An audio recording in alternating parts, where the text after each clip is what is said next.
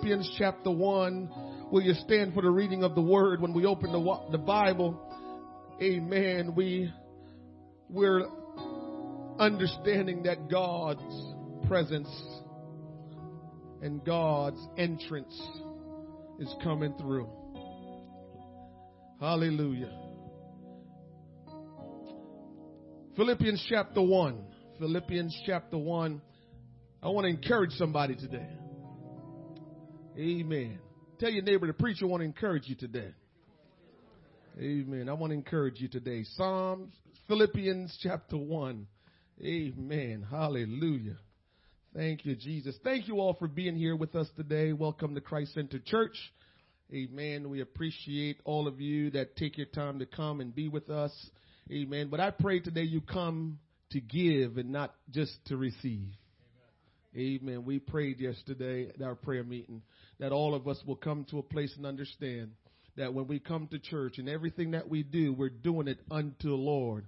And if we do it unto the Lord, we will leave with something from the Lord, because God will not have you to give without you receiving from Him. But if we come and says, Lord, you got to give me something, it's possible you might leave with nothing. So we want you to come this morning. If you don't have anything to give, you have your worship to give. Amen.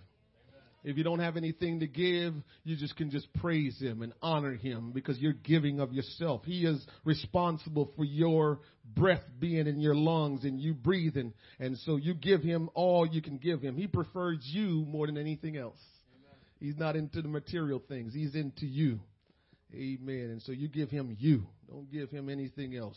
Philippians chapter one. Verse number three. I thank my God upon every remembrance of you. This is the Apostle Paul talking to the Philippians uh, in, in, in this verse here. He says, always in every prayer of mine for you all, making requests with joy. For your fellowship. He's thanking them for their fellowship. For your fellowship in the gospel from the first day until now. Then Paul went on in verse six to saying, being confident of this very thing, that He which had begun a good work in you will perform it until the day of Jesus Christ. He that had begun a good work in you will perform it until the day of Jesus Christ. And I want to entitle this message today, No Unfinished Business. No Unfinished Business. Jesus, one more time, will you just do what you want? And will you help us today? And that we will not leave here today disappointed, that we will not leave this place empty. But God, we will be full of your blessings and full of your strength and full of the promises that you've already made. I pray for the supernatural power of the Holy Ghost to do exceeding, abundant, above whatever we can even ask or think in this very service today. We thank and praise you in Jesus' name. Amen. You may be seated. No unfinished business. Amen. Brother Teddy, it's good to see you. Julius, good to see you. Amen. It's always good to have you with us. Always good to have you in church. We thank God for you. I, I want to tell you this today, that uh, sometimes living for God, doubt creeps in. I'm learning as I go along with you. Our church is uh, kind of sort of like two years old. We started Bible studies in April of two thousand fourteen. We kicked off our worship service October two thousand fourteen. So uh, I guess I can say we're we're about two years old if you want to look at from the time we started teaching the Word of God in this place. And so I'm learning as I go along as a pastor. I've, I've watched it from afar. I've watched it close up, and I've watched a lot of things. But one thing that I've learned just through my secular job is, you can watch something and you can see it, and you may have some understanding of it, but you will never know it until you're in the very position.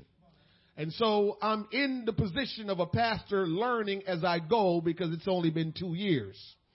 But one thing I picked up on that's very important, and I picked up on it this week as God began to help me to put this message together, and that is what I'm feeling, the congregation is also feeling.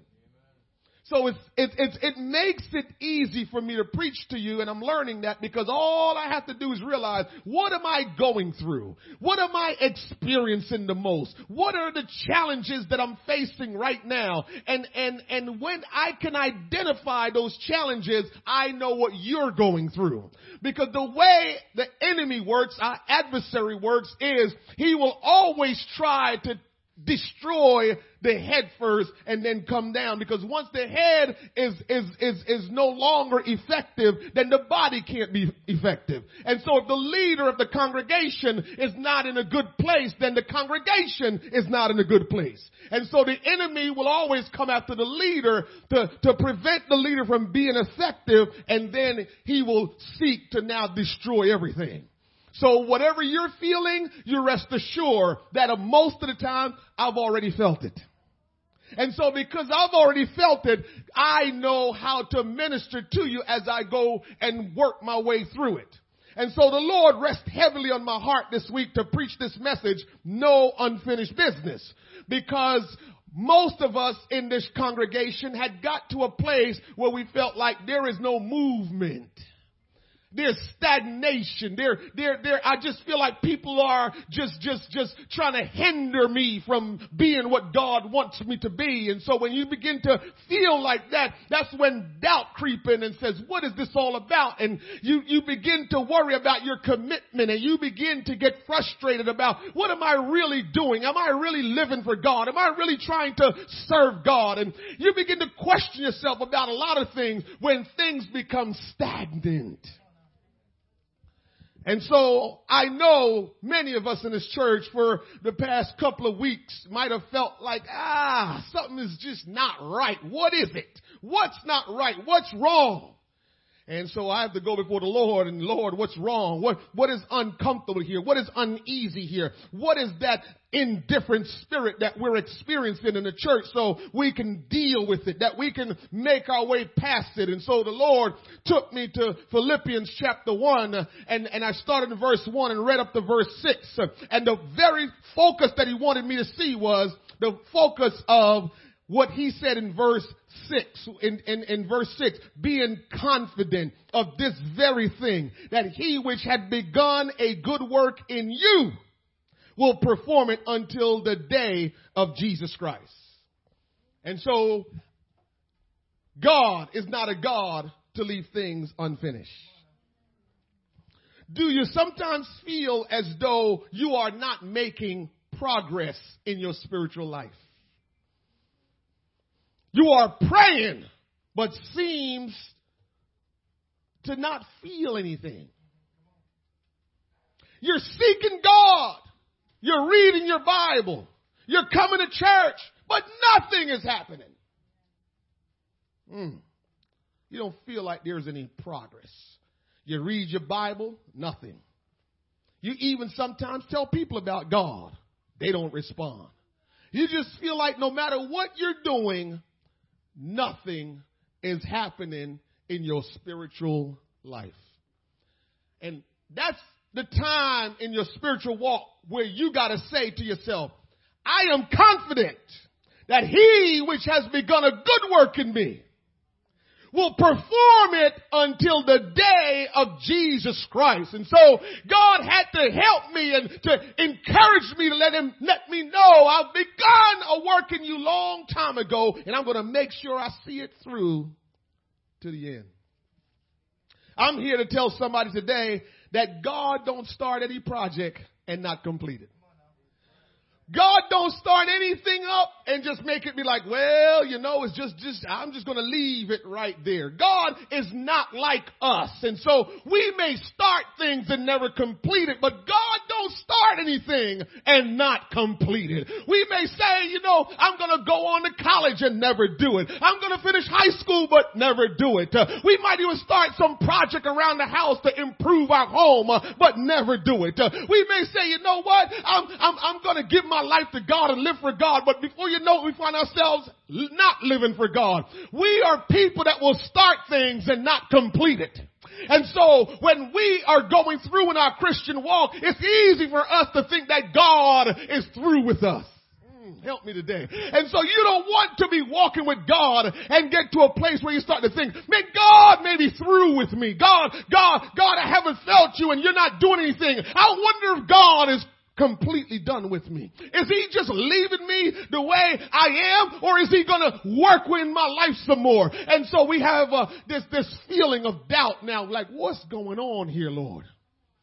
But that's because we are accustomed to sometimes not completing things. Because we live our lives sometimes of starting stuff and stopping and never getting it done. Oh, you know, I'll do that. And we start doing it today and we never get back to it. We never finished it. And so it's easy for us to go into default and thinking God couldn't do something like that. Well, I'm here to tell you today, God can't start anything uh, and not complete it. Uh, and that includes you. Uh, when God called you, uh, when God saved you, uh, God started a work in you, uh, and he's going to see that work through to the very end. God will help you grow in grace until he completes the work he started in your life. When you are discouraged, remember that God won't give up on you. When, when you are just down, you gotta remember, God will always keep his promises. When you feel incomplete or unfinished or distressed by your shortcomings, remember God has made a promise that whatever he starts, he will finish. And so your presence, your, your present situation should not dictate how you should live and how you should feel, because God won't give up on you. The devil will come and whisper in your ear and say, yeah, you thought that God was going to use you and you thought that God was going to work in your life. And you thought you were something in God. Hey, but you need to tell that devil, I don't care what I feel like. I don't live by my feelings. The Bible says, I walk by faith and not by sight. If God made promises to me, he is God enough to keep those promises. And I can't let my emotions and my feelings dictate if God is through with me or not, because he's not through with me. God ain't through with you. Don't let the enemy of your soul tell you, man, you might as well stop going to church. It's not doing anything. Uh, you might as well just chill because it's not helping. Uh, you better tell that enemy, uh, I'm going to do my part. See, that's the part we got to realize. The only way we don't make it is if we stop doing our part. The enemy of your soul knows that the only way God's work cannot be completed in your life is if you decide, I'm done with this. If you decide, later for church, what is it doing anyway? I done heard most of what he said. What he, whatever he's going to say, I heard that before. You know, I laugh at that because, you know, if whatever the preacher said, you heard it already, you should look in your life and says, how effectively am I practicing what he's been preaching? That, that's it right there. And guess what? I'm going to keep being repetitive. And when I'm repetitive, just ask yourself, am I doing what he's saying? Do you move on from your children when you tell them to do something and they haven't done it? Do you just say, all right, don't do it? Or do you say, oh, you're going to do that today? Oh, yeah. You don't let your children, you don't let your children just, just, just, you tell them to do something and they don't feel like doing it. And you said, okay, it's okay. No, they're going to do what you tell them. And you don't move off that till they do it. And so somehow we want to believe that we can come to church and the preacher preach and you says, all right, okay. And next week you come back and you hear some of the same stuff and you want to say, but I heard that last week. Well, what did you do with what you heard last week? So we have to make sure we repeat ourselves. Go to when you were in school, your teacher repeated herself or himself all the time because that's how we learn, is through repetitiveness. You want me to help you again? When you watching your T V, look at the same commercials. Don't come over and over and over. Do you get new commercials every time it go to a commercial break? It's so bad that they, they, they got me hooked. You want me to tell you a little secret? So I stream because I don't have T V, so I stream on the internet, right? So I'm streaming the N B A game sometimes, and so I'm streaming and I'm looking. And they got this commercial that always come on. It comes on all the time when the N B A game's on, um, brother, t- brother Tony. Every time they come on. Which, which commercial is that? One of the basketball players looking like a baby rapping. You know what y'all talking about? Y'all know you watch it. What's his name? Um, guy from Portland, little point guard. But but they got him, it's a grown man head with a little baby body, and he's rapping. And every time it goes to break, it's the same commercial. Till it's, till now, guess what happens? I'm looking forward to it. Because it's weird. You got to see it. They have these these people with these little kids' body with the grown man head, and you're like, what is that? And when you first saw it, it just looked weird. But they kept showing it, kept showing it. I'm like, that's funny. And all of a sudden, I want to see it. So if the commercials on T V are being repetitive, why do you think they're doing it? They're trying to get it into your spirit. They're trying to get it into your heart so you begin to live your life according to it. And so it's so with the Word of God. It is so with us coming to church. It might seem repetitive and it might seem like, what is this doing anyhow? But the only way it's going to work is if you keep coming, and I keep saying the same thing over and over until we all say, you know what? I got it. I'm going to practice it, and I'm going to do it. It's like my wife, she got a lot of pet peeve when it comes down to house stuff, Cheryl. But one of her pet peeves is she hates when I leave my closet door open. And so she did it enough, enough, enough till now I'm conscious. Walking out the room, oh, closet door. Because repetitive things, doing things, hearing things repetitively is how you learn. Don't you get frustrated with repeating. I'm not going to get frustrated repeating myself about the Word of God, because that's how God's people will learn. Just keep on repeating it. But we must realize that sometimes it's going to feel like nothing is happening. You're going to be saying it and nothing is happening. Well, it's the same thing in living for God. You're going to feel like I'm doing what I'm supposed to do. I'm praying. I'm going to church. I'm reading my Bible. But why it feels like nothing is happening? Why I can't feel God? Why I can't feel like God is working in my life? And God just wants you to know, uh, don't you worry, my child. Uh, I've begun to work in you, uh, and there's no way I'm going to leave you Uh, incomplete. Whatever I said I'm going to do in your life, it will be done. You just stay the course. You keep doing what you're supposed to do. Don't you quit. Don't you give up. Don't you walk away. And the work that I've started in you, it will be done. It will be done. God is not like us. We can't worry about those things. Oh man, you know, I don't feel him. Man, it's it's getting to that place now. The more the, the more you can live disregarding your feelings, the better off you're going to be living for God. I got one amen. You know why? Because we all living according to our feelings. I just feel this way. Well, feelings get us in trouble more than if we just, you know what? Let me just go with the Word of God. Be confident in God. Tell your neighbor, be confident in God. Be confident that He who began a good work. Somebody say a good work. Good work. Not just any kind of work. So when evil is working, it's still a good work that he began in you.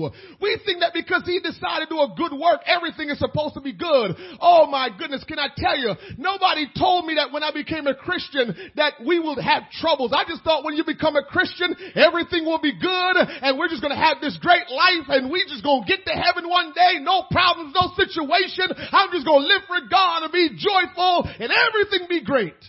Nobody told me it was going to be this challenging. And so when the challenges start, I'm like, whoa, whoa, whoa, what is this all about? And so now we question the work that God said he was going to do in us, which was a good work. He didn't say he was going to do a bad work. When evil come into your life, when, when bad things confront you, don't you worry and think that it's God. God don't tempt us with evil.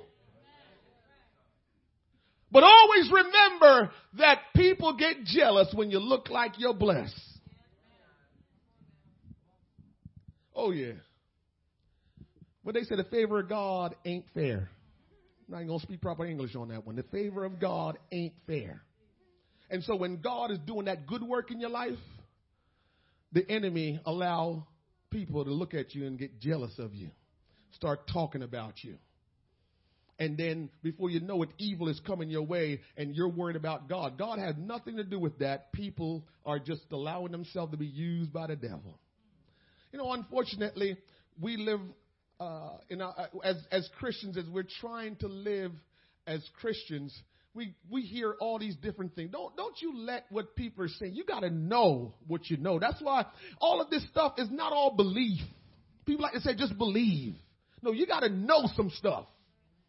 And when you know that he who began a good work in you will see it through to the end, you don't have to worry about the evil that will come into your life, because you'll say, first of all, this ain't him. And secondly is, this can't destroy me, because there's no way I can be destroyed if the work is not completed. How, how, how am I going to be destroyed if the work is not completed? But what you got to do is you first got to get in and get involved in being the child of God. And once you become a child of God, just keep on loving him. Just keep on worshiping him. Just keep on serving him. Keep on living for him. Keep on obeying him, because he will not leave you or forsake you. The work that he started, it must be completed. It must be. Nothing can destroy you, because God has started a work, and God is not weak. He's not a weak God. There's nothing that can defeat God. There's nothing that can stop God. So when God started something, he will complete it. Don't listen to the voices of negativism. Don't listen to the voice that's telling you, oh, you know, you never know. You might miss out on heaven. You never know. This might be it for you. You must be crazy. God started a good work in me, and I look at me. I, I'm, I'm, I'm, I got a lot of imperfection. I got a lot of stuff that need to be corrected in my life. You know what that means? Uh, the devil wants you to think that God is not working with you. Uh, but when you see all the issues in your life, just say, oh, I know. Uh, he's got some work to do. Uh, and therefore, the enemy will not steal my soul. The enemy will not destroy me, because all of this, it got a lot of issues. It's a lot of work that needs to be done to this. The enemy want to twist it. Oh, you're so messed up. He done with you. No, enemy, I'm so messed up that he's got a lot of work he got to do in me. There's a lot ways for me to go. That's why I'm going to be here, and I'm going to stay here, and I'm going to keep on living for God. There's too much work left for him to do with me. Somebody said the devil is a liar. Trying to make you feel like because you just have so much stuff wrong, want you to feel like God is giving up. Oh, my goodness. We talked about the Apostle Paul at Bible study this Thursday. And boy, oh, boy, I'm telling you, you need to listen to that, because the bottom line is this. Uh, he was a mess when he met God. But listen, he just kept on uh, being submissive to the plan of God. He just says, God, whatever you want, that's what I'm going to do. Uh, and for him to have been such a mess uh, and to see what God has done through his life, oh, boy, I, I, I'm, I'm positive in what I am doing uh, and what you're doing, that we're going to be all right. Right. Tell your neighbor you're going to be all right. You don't let stagnation make you feel like you're not moving, you're not going anywhere. The author and finisher of your faith is Jesus. And he is not through with you, so you got to trust him and let him keep on working in your life. You got to be confident in that. Somebody say amen. We must have full assurance that God will not begin a work in our life and leave it unfinished. Hallelujah. Help us, Jesus. When God began the work, somebody said, when God began the work. When did God begin this work in me? Huh. When did God begin this work in me? And so I want you to look at this. God began a good work of redemption. Somebody say redemption in us. And he will carry it through to completion throughout our lifetime. And one day we're going to stand face to face with him with a big smile saying, my God, we finally get to meet you face to face. And it's going to be such a humbling experience to know he brought you through. God's work began in us when God became human. God's work began with us. Stick with me for a second. When God became human, God did business in the Old Testament as a spirit. But remember, salvation and the church didn't get established until the New Testament, when he died and he rose and then he ascended to heaven. And so that's when the New Testament church was established in Acts. So yes, we can go back and say, well, before I was formed in my mother's womb. No, he purposed for me to be saved before I was born. He purposed for me to have purpose before I was born. But the work of redemption, salvation, started when he came into this world as a human. And so he came into this hu- this world as a human, and he lived his life before us perfectly and never sinned. That's when it started. Then he laid down his life. He was crucified. No man took his life from him, but he laid down his life for us. And he was crucified. And then he was buried. And then he rose. And then he ascended. That's the work that started all of this for all of us. So his work began then. His work began when we first learned about him. His work began when somebody taught you about who he is. His work began when someone invited you to church. His work began when you felt an urge to pick up the Bible and read it, even though you didn't understand it. All of us here today have a testimony as to when God started working our life. We can look back now and see it, but back then we weren't sure what was happening. It could have been you picked the Bible up and scrolled through it, and somebody told you, just go read Psalms, and you didn't know what Psalms meant, but God had started the work in you then. It could have been that somebody says, why don't you come to church with me today? And that was your first time really going to church. He started the work at that time. It could have been when somebody came up to you and said, do you know who Jesus is? It could have started then, but today I want you to know that the work that he started was from the cross, was from his death, was from his resurrection. That's when the work started for me and you. That's when it got started. And so the very first thing that's going to take for someone to really get God in their life is revelation. People have claimed to have given their life to God, but they didn't have revelation. What does that mean, preacher?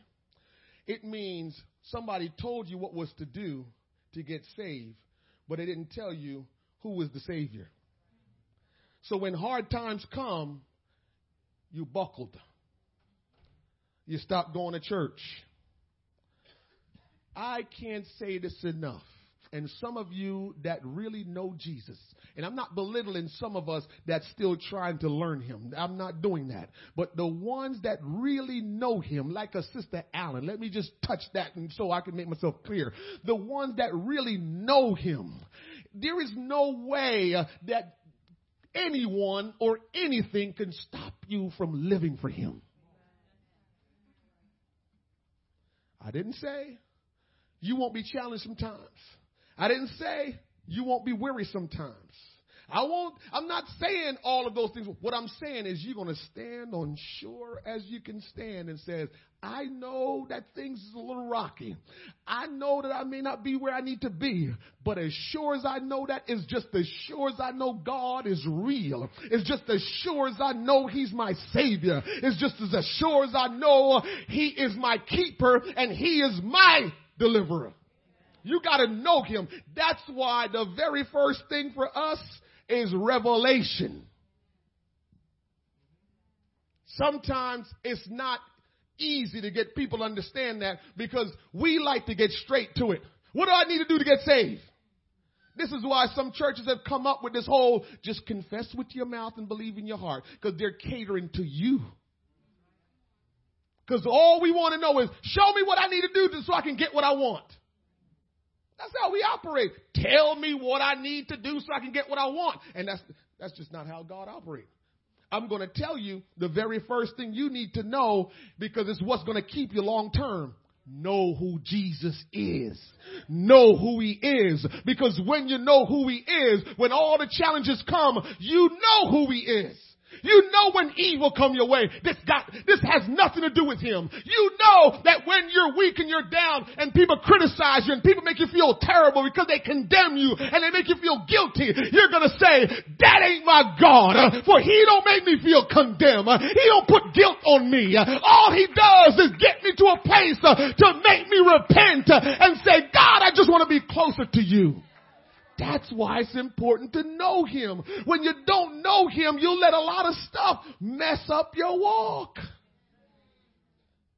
But when you know, surely, surely, no matter what happens in your life, it says, hey, and you just keep on going because you realize who is greater than Jesus. If I leave him, where am I going? If I leave him, what am I going to do? Who can I connect myself with that's going to make me better off than when I'm with Jesus? That's when you know him, you can make that statement, though. When you know him, he says, I don't care what anybody says. I don't care if everybody walk away from me.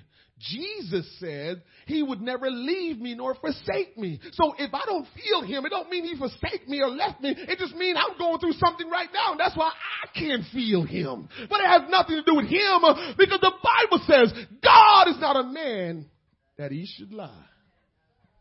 So if he tell me he going to be with me till the end, then he going to be with me till the end. All I got to do is just keep on doing what I'm supposed to do. Somebody say, thank you, Jesus. So he reveals himself. That's the very first thing that he, he, he does for us. The Bible says that in, in John chapter six, verse forty-four, no man can come to the Father. Or let me change it. Let me go scripture. I don't want to quote in my words. John six forty-four says, no man can come to me, red letters, except the Father which had sent me draw him, and I will raise him up at the last day. Amen. God drew you. you. When you picked up that Bible to read and you didn't know nothing about the gospel, God put that in your heart. When somebody asked you to come to church and you came, it wasn't because you wanted to come. It was because God had touched your heart, and that was his way of getting you to know him. That was his way of exposing himself to you so you can come to that place of receiving his salvation. When somebody told you about Jesus, it was him that told that person to tell. Let me tell you something that we don't understand. God dealt with me a little bit about this this morning. We need to make sure when God opens the door of opportunity, God open the door of opportunity, you walk through it quickly. What happens is we don't realize. Sometimes we want to do things and it and, and it's just, I don't know what it is. It's the forces of evil that's around us. You want to do something and you can't get it done, and you're getting frustrated. Why can't I get this done? Because you was you want to do it because you want to do it, and you don't have the power to do it. We don't realize that, oh my God, sometimes which, when you feel liberty, when you feel freedom, when you feel like this is easy, it's not because it's easy. God has opened the door. And so a lot of times we think it's just us. Oh, I'm going to do this. There's times, listen, here's a good, good, good explanation. Fasting is always good. But there are times when I can just start fasting with no problem. And there's times when I'm struggling to fast. What does that mean? When I'm struggling to fast, that was my fast. Is God saying something wrong with that? No, but that was what I wanted to do. But when that fast comes where I'm just like, oh, man, I can fast for ten days, no problem. It means he had opened up that opportunity. It means he's doing something, and he has made a way for me to be able to fast that long and not be affected because he is doing something. It's like even sometimes when, when, when we have sin in our life and we're wondering, why can't I get over this sin? And, and, and many times we don't get over the sin because we are not ready to get over the sin. And it's not until we're ready that God goes.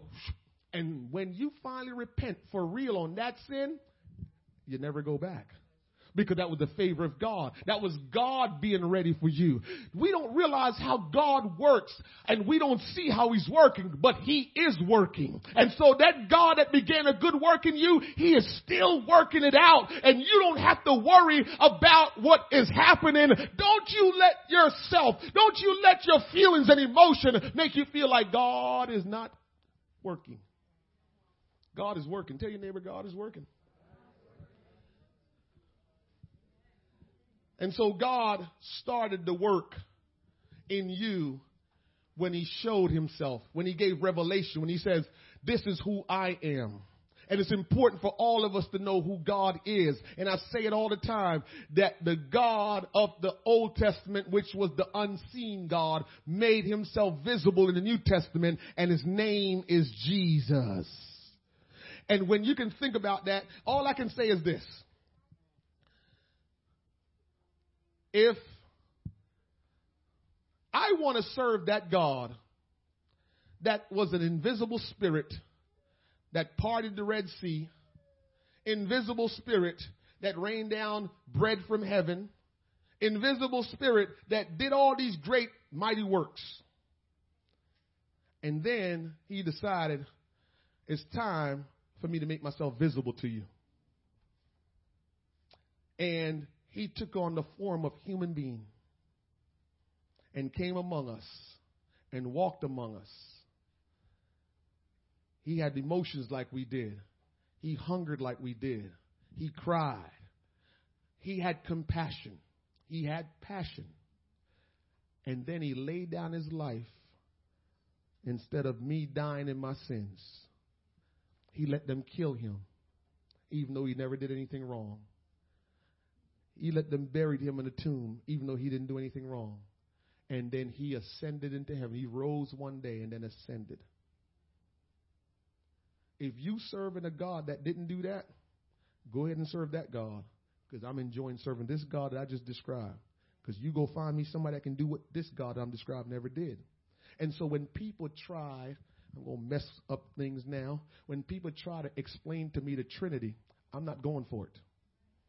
You want to know why I'm not going with it? That makes my God too easy.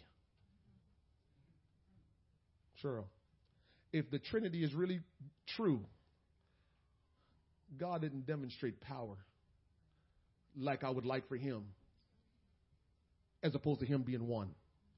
Him being one says, oh my goodness, my God, he's amazing. Him being three and saying the Father was on the throne and the Son came down to do it. That's easy. I'm not serving that God. Not serving that God. You can serve that God. I'm not serving that God. Because because he don't seem like he's powerful. Sending the Son to come down and do all that while he sit on the throne? Nah, I'm good. I want to serve the God that created in the garden and that did business when you couldn't see him, but he spoke and you heard him. And then all of a sudden he decided one day, I'm going to become just like you, because I was like you before you became like you, because I knew who you would be, because that's how I knew I was going to come one day.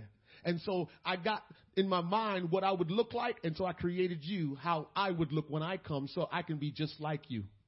Oh, I don't even want to get into all that. But that's the God I want to serve. And so nobody can come to God except God draw them. Nobody. And so here is what it means. Maybe I can help you a little bit more um, about how God was the one that, that, that really reached out to you. Ephesians chapter two, verse eight says, for by grace are ye saved through faith, and that not of yourself, it is the gift of God. Let me stop right there. So now you understand that none of us did anything to deserve salvation. So it doesn't make sense that God will start up something in your life, because nobody asked him to start it up. He wanted to start it up. See what I'm saying, Brother Sam? Nobody said, God, start a work in their life. He decided he wanted to do that. And so because he decided, he's not like us. He's going to complete it. But here is how he worked. It says, for the grace of God, for by grace are ye saved. What does grace mean? It means an opportunity that you're getting that you don't deserve. So it means that when you messed up, you should have just died and went to hell. The very first time you disobeyed God, you were supposed to die and go to hell. Because that was the law that he established for every human. If you sin against me, you will surely die. So when the first time you sinned against God, you were supposed to die and go to hell.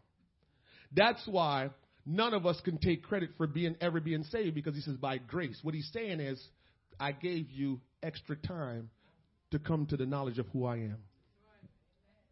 I gave you extra time. Because you didn't deserve extra time, but I gave you extra time so you can come to the knowledge of, I'm the one that died for you. And so it's by grace. So he gave you the extra time, but it says through faith. So he gave you the extra time so you can come to know him. He gave you extra time so you can get to a place of knowing him. Because faith is not just believing. Faith is knowing who Jesus is. And so he gave you extra time so you could know him. And that's how you receive the opportunity to be saved. It says, not of works, lest any man should boast.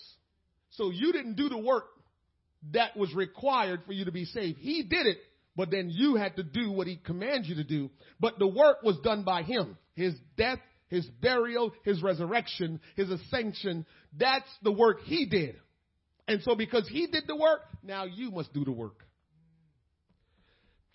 For we are his workmanship. Somebody say workmanship. Oh, what kind of word is that? Created in Christ Jesus unto good works, which God had before ordained that we should walk with him. See what I mean? He always desired for us to walk with him, for us to have purpose in him before we were even created. But the work of him starting the work in our life physically was at the cross. The physical work started at the cross. The spiritual work was that when he created all of us, he created us with purpose that we will walk with him and be with him. For we are his workmanship, meaning that we are his making. That, that is, we are created or formed by him, not only physically, but when we become born again. This is why this thing is so challenging, because when we become born again, we have to learn how to live a spiritual life. Don't get quiet on me. We have to learn how to live a spiritual life. And the spiritual life, it's so uh, contradictory of the physical life. Physical life wants you to live by all your emotions, and the spiritual life says you live by the spirit and not by your emotions. And so when we become born again, it's about living a spiritual life and not so much of a physical life. I'm almost there. So nothing can stop the work he began. Nothing. Can I give you one more scripture? Romans chapter eight, verse twenty-eight. Our big quoting that we do all the time and don't realize it. And we know that all things work together for good to them that love God, to them who are called according to his purpose. And so all things work together for good. I'm here to tell you today, don't fold up your tent and walk away because you just feel like things is not moving. Don't you get frustrated and says, I'm done because things are not happening. Don't you be too hard on yourself. And I'm not telling you to live the way you want and don't care. All I'm saying is don't ever get so hard on yourself like you got this thing under your control. It's not under your control, but it's under his control. Your job is just to do what he tells you to do. But the, the, the whole uh, completion work is all on him. You can't complete the work. He has to complete the work. So when you get frustrated and feel like nothing is happening, well, maybe he feel like he just wants you to just sit still for a little bit. And when you become still, you become a target. So when nothing is happening, you are a target. But the Bible says, they that wait upon the Lord shall renew their strength. Oh, my God. What a verse. They that wait upon the Lord shall renew their strength. And so when we're waiting upon the Lord, I know the arrows are coming. I know the attacks are coming, but you got to know I'm going to renew my strength in all of this. But when the scripture says wait, it didn't mean to just sit and let people take pot shots at you. It means just keep serving the Lord. That's what I've learned. When when when when God is not doing, I just got to know what I'm supposed to do. When you don't feel God working, just ask yourself, what am I supposed to do? Do I just sit idle or do I do something? Do I do something? And even when, guess what? Sometimes you pray and you feel like, he didn't answer that. I don't even feel like that prayer got to heaven. Just keep praying. Why? Go back to that knowledge. Is he just in heaven or is he everywhere? So my emotions tell me, man, that prayer didn't even feel like it left my room. Didn't even feel like it left the car. I don't know. And so you're telling yourself all of these things, but God says I'm present everywhere all at once. So if I pray, I know he's hearing me. So whatever I'm going through that's preventing me from really feeling connected, I can't worry about that. I just got to make sure I do what I'm supposed to do. And let me tell you this. Don't you ever think the devil can destroy you. Don't you ever think that? Leave that alone. Leave it right there. Whatever he's whispering in your ears, he can't destroy you. The devil cannot destroy you. I mean, we have a lot of scriptures for it, but I'm just telling you, you think God's going to start a work up and then that old devil, that demon, that that that that one that didn't even have a devil when he sinned, you think he is going to interrupt and stop the work that God's? You think he can do that? You think God will allow something that he create to stop his whole progress, to stop his whole plan of salvation? You think that? You think that this devil that we talk about can stop God's plan of salvation? Can't do it.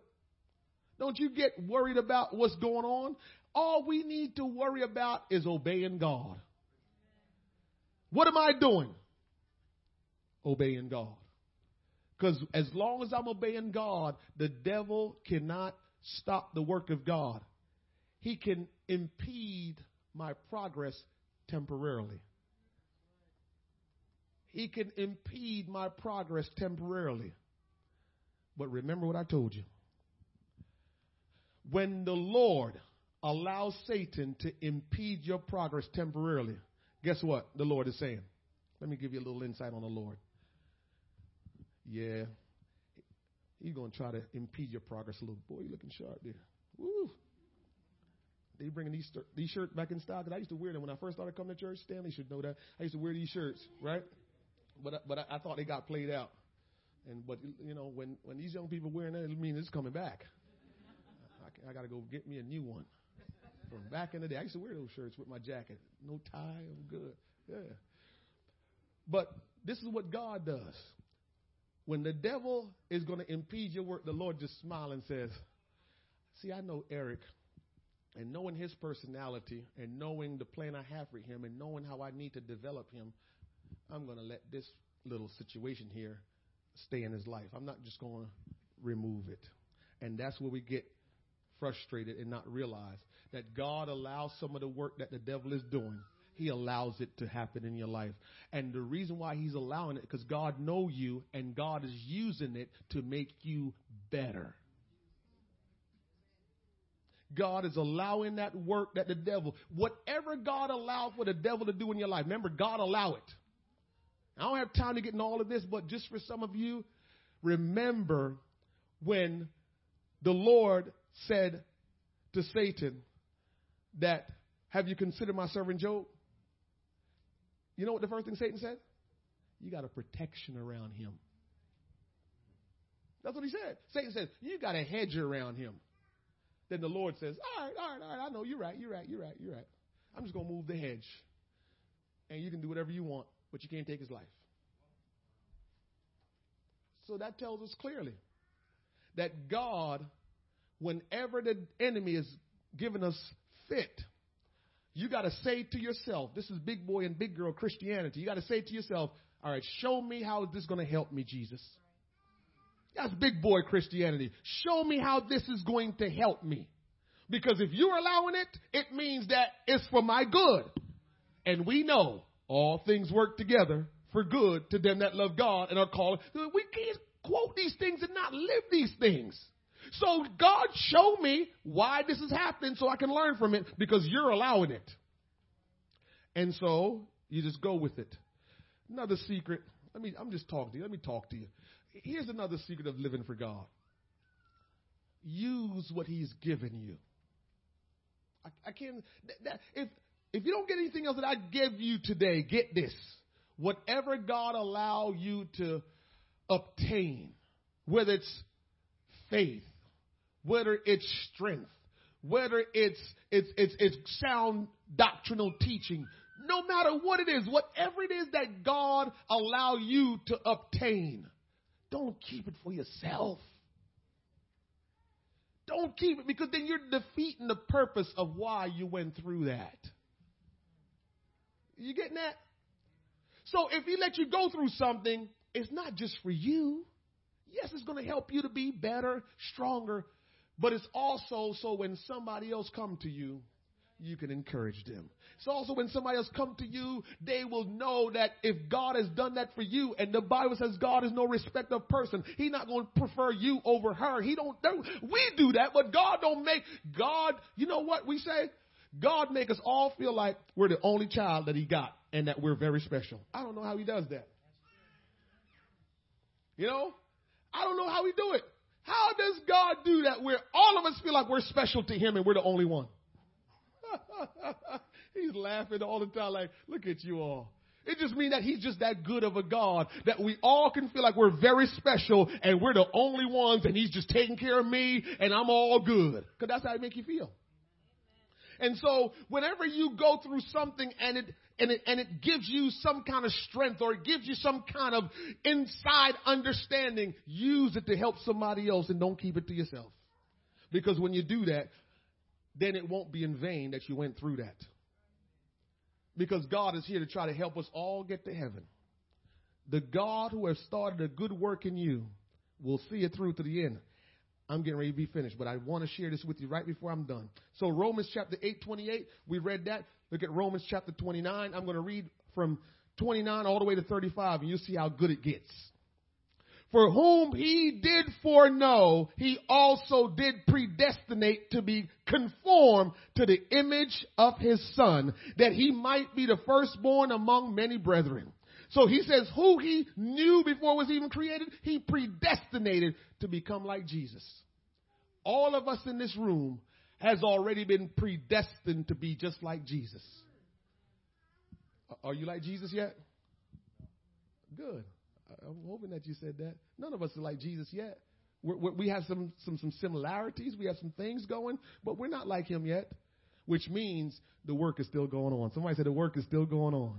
The work is still going on because we're not completely like Jesus yet. When we become exactly like Jesus, then the work would have been completed. And guess what I've read in the Bible? That it's not going to be till we get to heaven will the work be completed. The Bible says when we meet him, we will see him as he is. Did you read that in your Bible? You didn't read that in your Bible? It's when we meet him, then we will see him as he is. We only know some of him. We don't know all about him yet. But it's when we get to heaven, we will see him as he is. That's when the work is completed. And so if we're not, if we don't see him as he is, he's still working. And so he had predestined us to one day be just like him because he knew ahead of time. Romans third, um, chapter tw- um, eight, same same thing we're reading, thirty. Moreover, whom he did predestinate them, he also called. And whom he called them, he also justified. And whom he justified, them he also glorified. Can I tell you what justification means? Because we read and say who justified. It means that... When when God says that he justifies you, when God says he justifies you, what he's saying is you're without fault. Do you have faults? Yes. Do you do wrong? Yes. But he's saying what the work that I've done is justified, or it justifies you. You didn't do anything to get it, but the work I've done is what justifies you without fault. What shall we say then? Say to these things. What shall we then say to these things? If God be for us, who can be against us? Come on now. We got to be excited about the work that he has begun in us. He will complete it to the day of Jesus Christ. And so he's telling you, if I started the work, if I am for you, who in the world can be against you? They can be against you, but they can't stop you. They can be against you, but they won't get the best of you. They can be against you, but they can't stop the work I'm doing in you. The devil might not like it, but too bad. You know how we do. Here's another one. It ain't always the devil. Here's another one. There are people that maybe you, you, you, you, you, you know, inadvertently offended. There are people that maybe you did something and they didn't appreciate it and they want you to pay. If God be for you, who can be against you? Yeah, they want you to pay. Like they God. This is why we got to stay in God. Because when you stay in God, you all them people that want to pay you back because they mad. Because we always want, when people do wrong, they need to suffer. Let God take care of people suffering. You you you stay out of that business. You know, this is why God say pray for your enemy. Because when God got to whip people, it's not pretty. So there's no sense in me wishing bad on them, because whatever bad I wish on them could never be worse than what God can do if he's really against them. And so if God be for you, who can be against you? Doesn't matter who is against you. He that spared not his own son, but delivered him up for us all. I love that. We got to remember that God, oh my God. When he got to the garden and he was praying till his sweat became his blood, and he was going through the whole process of giving his life for us, he went through. And I always say, he could have said, I can't do this. We don't think like that. We want to say, well, he had to do it. Well, no, he God. No, he said, if this cup can pass, let it pass. And so when he was going through, but what this is telling us is, if God says, if I went through all of that, you think I'm going to go through all of that and let anything stop my work in you? You think I'm going to let them nail me? You think I'm going to let them whip me? You think I'm going to let them put a crown of thorn on my head? You think I'm going to let them push a spear in my side? You think I'm going to let them spit upon me and mock me? All of that stuff, and then start a work in you and not complete it? I did it all for you. I'm an idiot, God, if I did all that for you and decide I'm going to start a work in you and say, well, let me change my mind. It meant that he did all of that for nothing. That's how you're going to have confidence in him, because he said, I went through. If he can just say it plain like me, he would say, I went through too much to let anything interfere with me and you. Oh, hallelujah. He said, I went through too much. I'm not going to let anything interfere with our relationship. And what I'm going to do for you, nothing will interfere with it, because I went through too much for you. You want the word back it up now? Watch the word back up what I just said. thirty-three says, who shall lay anything to the charge? Freely give us all things. Who can lay anything to the charge of God's elect? Every time Satan accused you, God said, I justified them. When I shed my blood, I justified them. Get out of here, devil. So he says, who in the world can lay any charge to any one of us? It is God that justify it. It's God that says they have no fault. I don't care what you want to accuse them of. When they become mine, when they give their life to me, there is no fault in them, because I did the work to justify them. Who is he that condemneth the devil.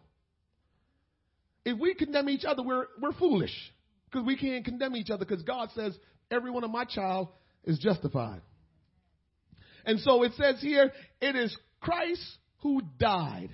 Only he can decide what happens to us. Yeah, and remember, he's not going to let anything happen to us because he did too much for us. So we say here in verse, yea, rather that is risen again, who is even at the right hand of God, who maketh intercession for us. But here we go.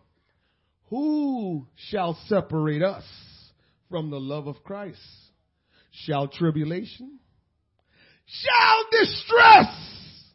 Oh, God, God is letting you know, for all that I've done, you think I'm going to let anything come between us? This is what he's saying. This is, this is what this verse means. And just like he is saying it, you should be saying it. He already says, I'll be the first one to say this. Nothing will separate you from me.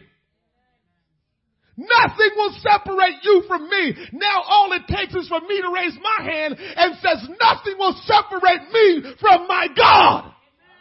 And that's why he gave us this verse and says, who shall separate us from the love of Christ? Shall tribulation or distress or persecution or famine or nakedness or peril or sword? As it is written, for I say, we are killed all the day long. We are accounted as sheep for the slaughter. He's saying, all of that stuff I went through for you. Nothing was going to separate me from you. When they wanted to kill me, that wasn't going to separate me. When they took my clothes off and embarrassed me on the cross, nothing was going to separate me. When they spat upon me, nothing was going to separate me. When I was praying and I felt the weight of the sin of the world, nothing was going to separate me. You think he went through all of that to say, well, I know I got you started, but you got to finish that up on your own. Nothing. Nay, in all these, we are more than conquerors through him that loved us. He conquered it. You can conquer it. He conquered the death, the burial, and the grave. You can conquer this world because nothing shall separate us from him. For I am persuaded neither death, nor life, nor angel, nor principalities, nor powers, nor things present, nor things to come, nor height, nor depth, nor any creature shall be able to separate us from the love of God, which is in Christ Jesus, our Lord. Nothing shall separate you from the love of God, and we shouldn't let anything separate us from him. He started a work in you, and that work will be completed. Come hell or high water, come death, come anything. He says, I will withstand and do everything to save you, to complete the work I started in you. Now, all I want for you to do is agree with me. That's all he's asking. Can you agree with me? Can you agree with me that nothing will separate you from me? I've already shown you, uh, and I will continue to show you, uh, nothing will separate me from you. Will you do the same thing? I'm always connected to you. I will not let anything leave, separate us. I will not let anything come between us. Anytime anything come between us and God, just say, God, forgive me, because it can't be you. You're not a man that you should lie. It can't be you. If, I, if, if we're separated, it's not you, it's me. I, I, I didn't make good on those things. I didn't make good on saying nothing will separate me. I didn't make good on what, what, what they say, neither height nor depth. I, I didn't make good on that. I, I allowed something to come in my life, and I said, Well, well, well, well. He can't be separated because he's already made that commitment and he will stay with us. The question is, will you make the same claim that nothing will separate me from God? The work that he has started in you, he will complete it. The work that he started in you, nothing can stop it from being completed but you. You got to go to these scriptures that we just read and look at it. And every time something comes up that's trying to stop you from pressing through and saying, I'm going to obey God, you need to look at these texts and says, nothing shall separate me from my God, because he's not going to allow anything to separate himself from me. The work that he started in me, he will complete it to the end. Will you stand?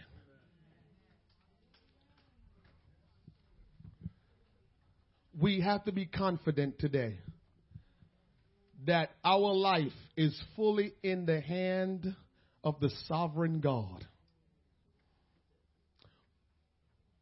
That sovereign God who I'm talking about doesn't miss anything. He loves you with the same boundlessness with which he rules all creation. I know sometimes we want to think that God don't have all creation under control. But can I tell you this? We got to learn this. When you're in relationship, there's something you must do, and there's something the other must do. And we have to realize who has to do what at times. A man and a woman that's married, they got to decide who does what. But it's a relationship between the two, and both have to decide that they have to contribute. And a lot of times we're making the mistake not realizing that there's some things that we must do. God is not in relationship with us, and he's doing everything, and we just sitting around and just saying, yeah, God. That means he is our servant, and we're just sitting up with our feet up. That's how we living. Oh, God, will you do that for me? Oh, God, can you do that? That's not a relationship. That's him. That, that's us being king and he being servant to us, queen and him being servant to us. But when you get in a real relationship, there's responsibility for both. And so a lot of what we must go back to today is look at what our responsibilities are in Christ. Because a lot of times we're waiting for stuff from God, and God is saying, you're going to wait for a long time because I did the part that I was supposed to do. Are you going to do your part? And so the holdup is not him. He has done everything. He has given his life. Don't you give up and walk away because you feel like God is not working in your life. Don't you become nonchalant and stop seeking him or stop worshiping him because you feel like he is no longer working in your life. Don't you become unfaithful or non-committal and disobedient to him because you feel like he is no longer working in your life. For those of you who have been putting off giving your life to God, becoming born again of the water and of the Spirit, don't you procrastinate anymore. It's something you must do. Stop waiting for God to do what you are supposed to do. That's the holdup. How can I get to heaven if I don't now obey what God has already laid out for me? That's my part now. He's done his part. And you know what I love about God? He is the one that initiates. You know how some of us are like, I don't know if you remember being young and you like somebody. I don't know if you was the one that was the aggressor that went, out, went to them, or you was like, nah, they got to come talk to me. I don't know which one you are. But remember, we, we, we never usually work out who is the one that will initiate. It just so happens sometimes this one initiate. But, but with God, he's always been the one to initiate. And so you never have to wonder about, is he going to do this? No, he's already done it. That, that's the point I'm getting at. So, so a lot of times we're waiting for God to do something. God is saying, no, I'm waiting for you because I've already done what I'm supposed to do. I've already given my life. I've already shown you that nothing will separate me from you. And so we don't need to procrastinate anymore in giving our life to God. We need to say, God, I'm I'm I'm, I'm going to do what I'm supposed to do. And let me tell you this. Don't fool yourself. God has created us to the point where, this is what I love, whatever you feel compelled to do, you do whatever you got to do to do it. I don't know if you heard that, so I'm going to say it again.